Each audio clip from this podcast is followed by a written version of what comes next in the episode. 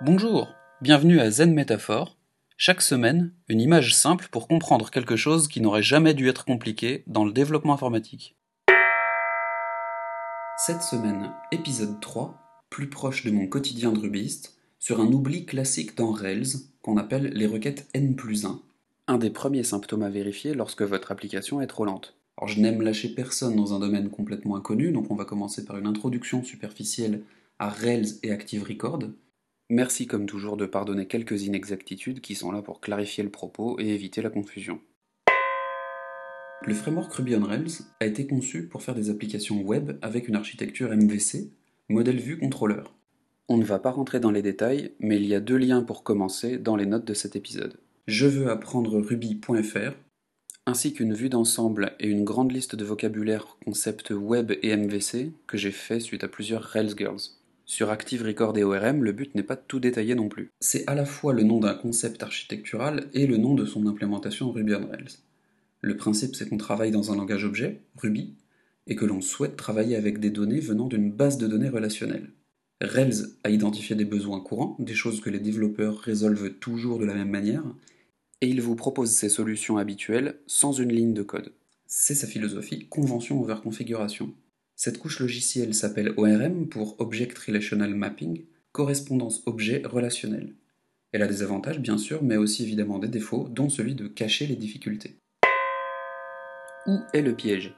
Il est extrêmement simple en Ruby on Rails de créer des pages de référentiel, et par exemple une liste d'auteurs et une liste de livres. C'est par là qu'on commencerait pour faire une boutique e-commerce classique. Quand on affiche la liste des livres, on souhaite probablement afficher dans une colonne le nom de l'auteur, sous forme de lien hypertexte vers une page détaillée de l'auteur. Votre modèle fait quelques lignes, déclaration des champs, des associations. Votre vue est un HTML avec des balises pour exécuter du code Rails, et qui se base sur la présence d'une variable livre au pluriel correctement remplie.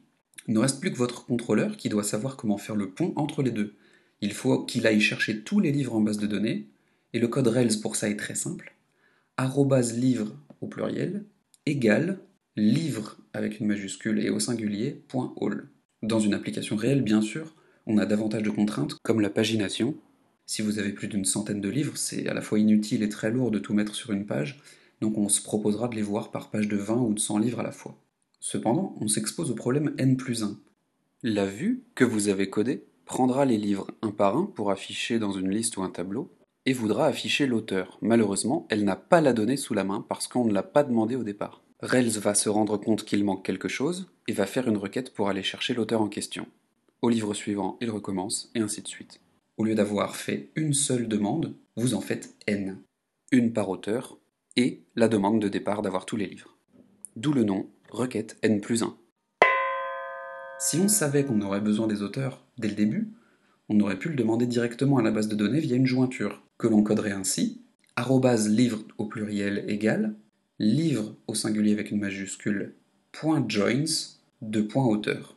Où est la métaphore dans tout ça? Ce sujet peut sembler obscur, alors voilà ce que ferait votre première version de code.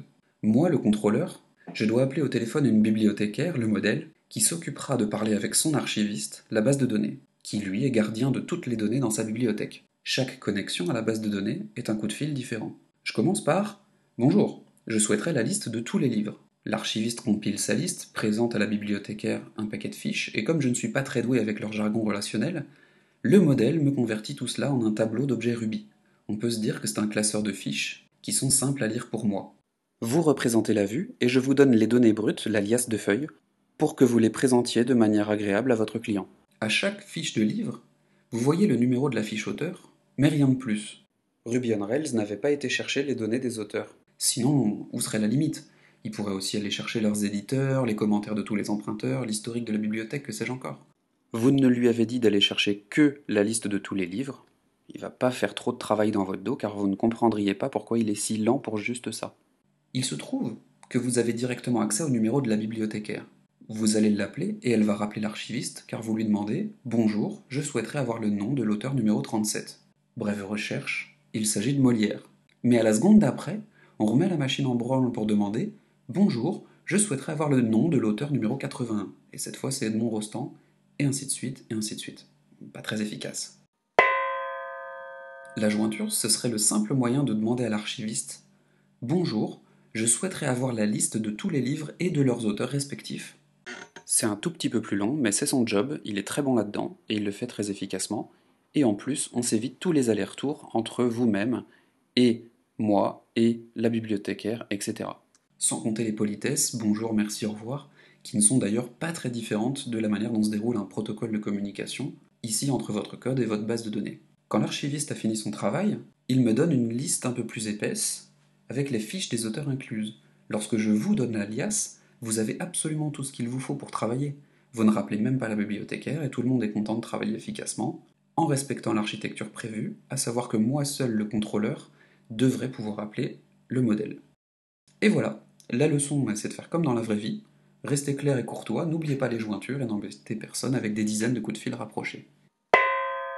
Et donc après un épisode 1 technique, un épisode 2 conceptuel, un épisode 3 sur Ruby Rails, je vais peut-être faire un épisode 4 plutôt philosophique et tenter d'alterner sur ces quatre catégories. Le tout doux du jour, c'est de faire un succès par jour. Pour garder la motivation, quand on commence à apprendre le code, c'est long, c'est compliqué, c'est assez déprimant. Il faut au moins avoir un petit succès par jour, une réussite que vous ramenez chez vous et qui vous rendra au moins heureux pour la soirée, qui vous permettra d'avoir la pêche pour attaquer le lendemain avec force. Le mot du jour, c'est la méthode des petits pas. On a plein de noms là-dessus, je viens de parler du fait d'avoir un succès par jour. GitHub vous encourage à contribuer à des projets régulièrement, Duolingo et autres à apprendre une langue mot par mot, exercice par exercice et à travailler tous les jours. Et l'auteur américain Seinfeld utilise sa Seinfeld méthode, donc il se force à écrire tous les jours, il coche chacune de ses journées sur un calendrier, et une fois qu'on commence à avoir trois ou quatre succès d'affilée, eh bien il faut continuer la chaîne et ne surtout pas la casser. Les sportifs peuvent appliquer ça à leur sport, qu'il gèle, qu'il vente, qu'il pleuve, ils y vont.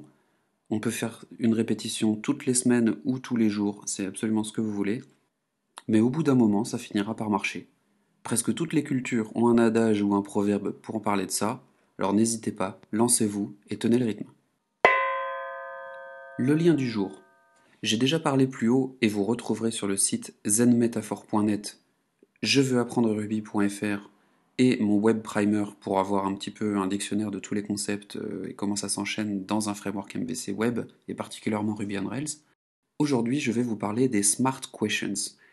En français, de l'art de poser des questions. Ça a été écrit par Eric S. Raymond, un pape de l'open source, mais ça ne veut pas dire que je suggère de lire tout ce qu'il a écrit. C'est souvent un ton un peu agressif et des opinions vraiment tranchées. Mais ce texte-là est vraiment très intéressant il vous explique comment poser des questions sur des forums de hackers, c'est-à-dire n'importe quelle question de code sur un système en ligne, que ce soit un forum ou Stack Overflow.